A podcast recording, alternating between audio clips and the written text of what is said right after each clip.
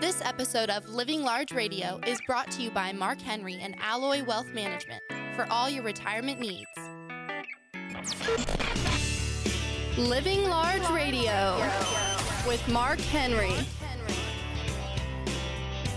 We're back with Living Large Radio. Mark Henry, also Living Large Television. You've got him on all the affiliates in the area. And Mark also contributes his expertise on many national financial shows as well. Alloy Wealth Management. Mark is founder and CEO of that firm. I'm consumer advocate Dave Perkins, along with NHL Hall of Fame broadcaster Chuck Caton. And Mark Henry is Greenville, South Carolina's wealth coach, as well as you know him as Charlotte's wealth coach.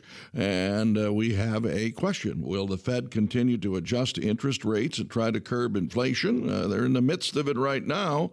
Most agree, probably. Those are the experts who say that.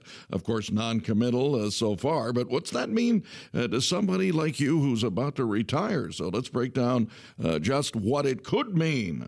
All right, Mr. Henry, what's the Fed supposed to do, and how do they react? And maybe you can give people a little bit of behind the curtains of how they try to make these decisions. Maybe we should say what they're not supposed to do, but anyway. Right. So, all right, the Federal Reserve Board has three powers: promote maximum employment, stable prices, and moderate long-term interest rates. Well, one way they do this is by adjusting short-term interest rates. If the economic growth slows and unemployment rises, the Fed should and could cut interest rates to make borrowing cheaper. Mm-hmm. The intention is to encourage companies to invest in a project, which would cause them to then hire employees to complete the project. Well, the idea behind that is to what? Get people working again. Well, this is then is supposed to increase customer and consumer spending. Income and spending. So if people make more, one thing they do in the United States with pretty regular consistency, if you give them a pay raise, they're typically going to spend it. So This is the idea of how it's supposed to work. So the idea would be is when we have unemployment that's, in a slow growth and we need to, unemployment is rising, the Fed should cut an interest rate, make borrowing cheaper. Companies say, I could go borrow some money and start that new building. If they started the new building, they would hire workers to build it. If they hired workers to build it, they would get paid. If they got paid, they would make money. If they make money, they would do what? Spend it.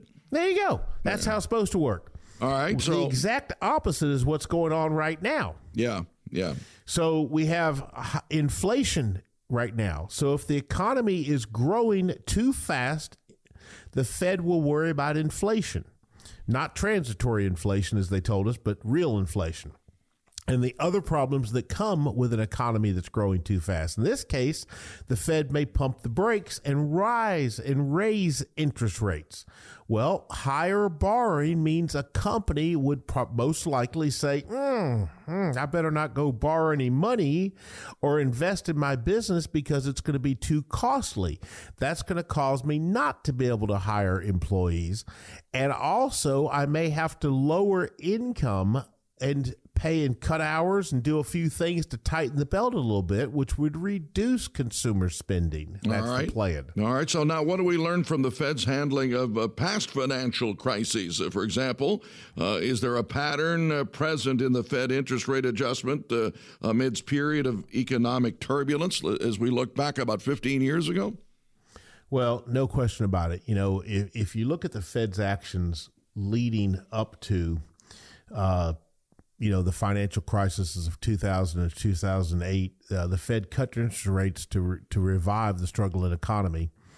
And as the economy recovered, they raised interest rates 9 times between 2015 and 2018. And so that's kind of what has happened in the past. And we see many similar things going on right now. But, you know, when you think about this right now, due to the recent ups and downs, it's important, Chuck, to understand these changes in these interest rates are a component of investments. And you see people trying to predict what the Fed's going to do next, and markets react because of that. All right. So what's the impact of interest rates on bonds, for example? Well, think about this. Go Google, and anybody listening can, if you're driving, certainly don't do this, but you can pull over. But if you just Googled TTL or just put in iShares 20-year Treasury bonds. If you did that, what you're going to see is the 1 year on the United States government long-term Treasury bonds. Those are one of your safest investments you could have, bonds, government Treasury bonds. They're down approximately 28% right now year over year. So does that tell you what happens when interest rates, when the Fed raises rates, the inverse relationship? When interest rates rise, bond prices falls. Newly issued bonds will have a higher coupon, and after a rate hike, it depreciates the value of somebody that's holding bonds. This is a terrible bond market. In fact, we saw the worst bond market we've ever seen in 22. Right. So, again, tough, man. Now, tough. Let's talk about, in general now, when interest rates fall, what happens? Well, think about this. When interest rates start falling, which they're not going to do for a while, but they will, bonds with shorter maturities will be less sensitive. So if you have very short-term ones, bonds with longer maturities, when I say maturity, that means longer date till it pays, will sustain much larger losses. So when bond prices fall, when interest rates fall, bond prices rise, fall in mortgage rates, potential stock market gains, markets go up, long-term savings rates, or you get lower rates on savings accounts and CDs. Yeah. When interest rates rise, the adverse happens. Bond prices fall. That's what we're seeing right now. This is the bond market's taking a total collapse. It's never going to be managed the same way. The traditional 60-40 boomer portfolio is gone forever. In my opinion, it'll never come back. That's why our business is bigger than it's ever been, is because people are realizing the traditional way of managing money simply will not work. We have to look at alternative asset classes. We have to build written financial plans. But when interest rates rise, mortgage rates rise, stock market losses, and you do get higher savings rates as a byproduct of that. Yeah, it's kind of the mini version of what I remember going through in the early 80s. People were complaining about 11% mortgage rates. Here they're complaining about 5%, and I just laugh at everybody. Yeah, whatever. Yeah, it's because we've seen worse. My first house was 13, but this is a very, very tricky place. I read these articles, and I don't have them in front of me, Chuck, but it was so funny. I did this on my podcast, and you can catch me there or on YouTube on Living Large Retirement on YouTube. Incredible channel. We're getting a lot of information out. But Chuck, I read some articles I pulled out of the news, and it talked about Fed meets and discusses a very soft landing for the economy, a soft landing. And that's what you want to hear, things like this. So I read 3 or 4 articles, and people said, oh, this is all good news. And I said, yeah, it is, except for now, let me read you the dates of these articles.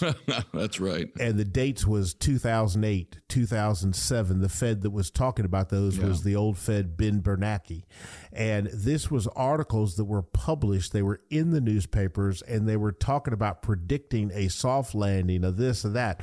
Well, 2008 was certainly not a soft landing for anybody, was it, Chuck? No, it wasn't. Not at all. And it was so eerily similar to what I see right now, because you have so many of these so-called experts predicting a soft landing of this or that. This is going to happen.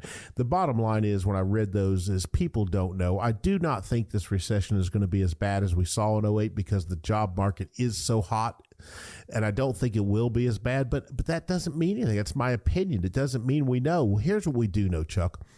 We're going to open the phone lines right now. Will you do that for me? All right. They are open. Because the people listening right now need to pull over, pick up their phone, and give us a call, because what they need is a plan done by a certified financial planner. And if you're like me, you don't want to pay for it. You want to get it done for free. Well, guess what? If you've saved $250,000 or more for retirement, this is for you.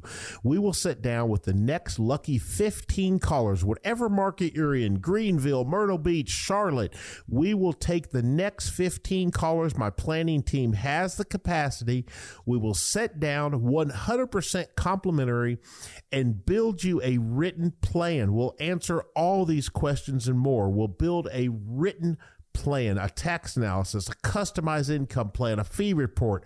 We'll help you take the guesswork out of retirement, and we'll do it all 100% free if you'll simply pick up the phone and give us a call right now. 800-501-9805, 800-501-9805. You can text keyword wealth to that same number and get a lot of questions together when you come in, because this is going to be about you. It is a very comprehensive review about you, your retirement, a custom approach that they would take. In result, that written financial plan prepared by a certified financial planner. Next 15, no cost, no obligation, 800-501-9805. Text WEALTH also, 800-501-9805.